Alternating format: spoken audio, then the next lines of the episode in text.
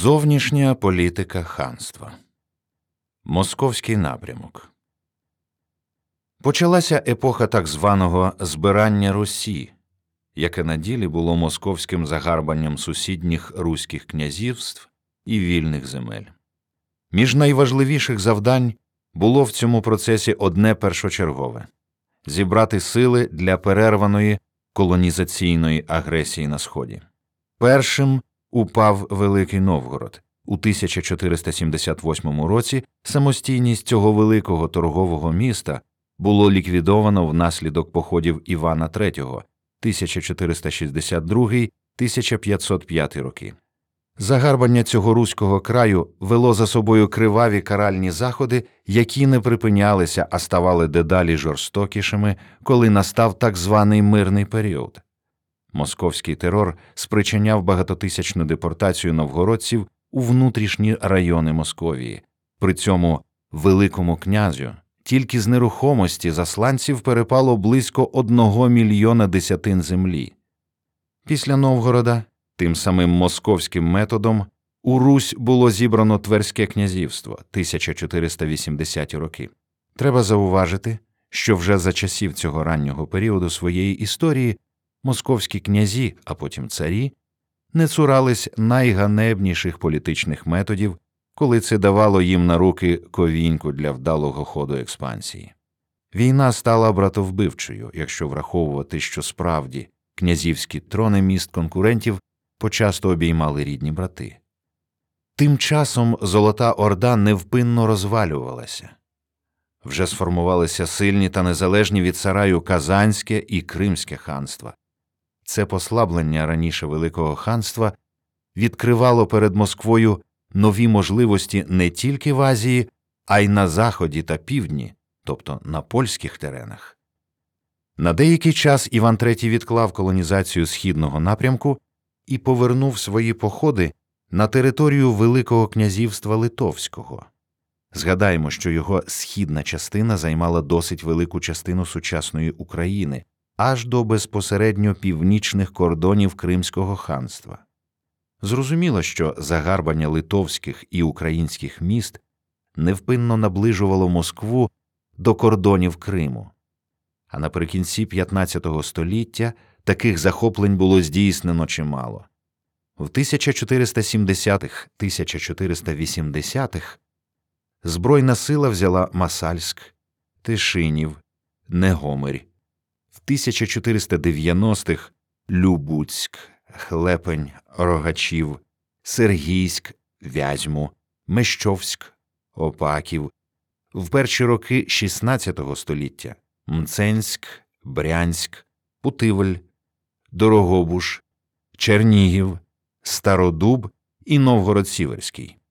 До 1505 року нові кордони володінь московського Великого князя в межріччі Дніпра та Дінця, широта Запоріжжя, але значно східніше, безпосередньо з'єдналися з ханськими, а на півночі прийняли собі безкраї простори від великих сибірських річок до Кольського півострова та Карелії, на заході Іжорську землю, Інгерманландію і вихід на Балтику.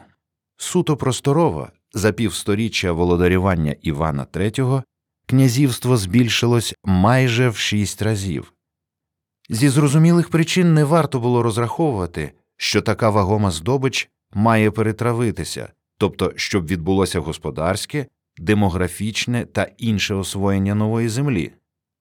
Досвід цілком однозначно казав, що Москві не треба така перерва. Здобич не гамувала, а завжди лишень збуджувала її геополітичні апетити, і найближчі держави мусили готуватися до гіршого. Загроза наближання такого небезпечного сусіда мала б хвилювати Менглігірея.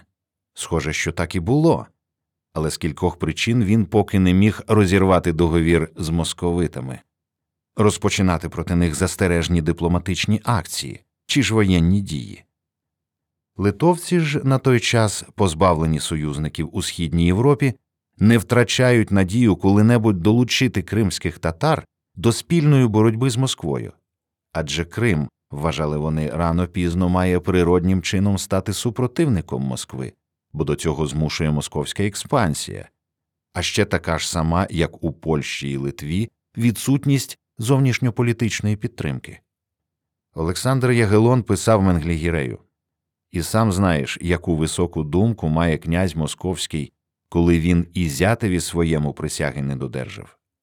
Тож чи додержить він її тобі, коли він зуміє захопити українські міста, литовські та стати тобі близьким сусідом, чи зможеш ти спокійно стояти на своєму царстві? Втім, деколи напруга між північним сусідом і татарами слабшала.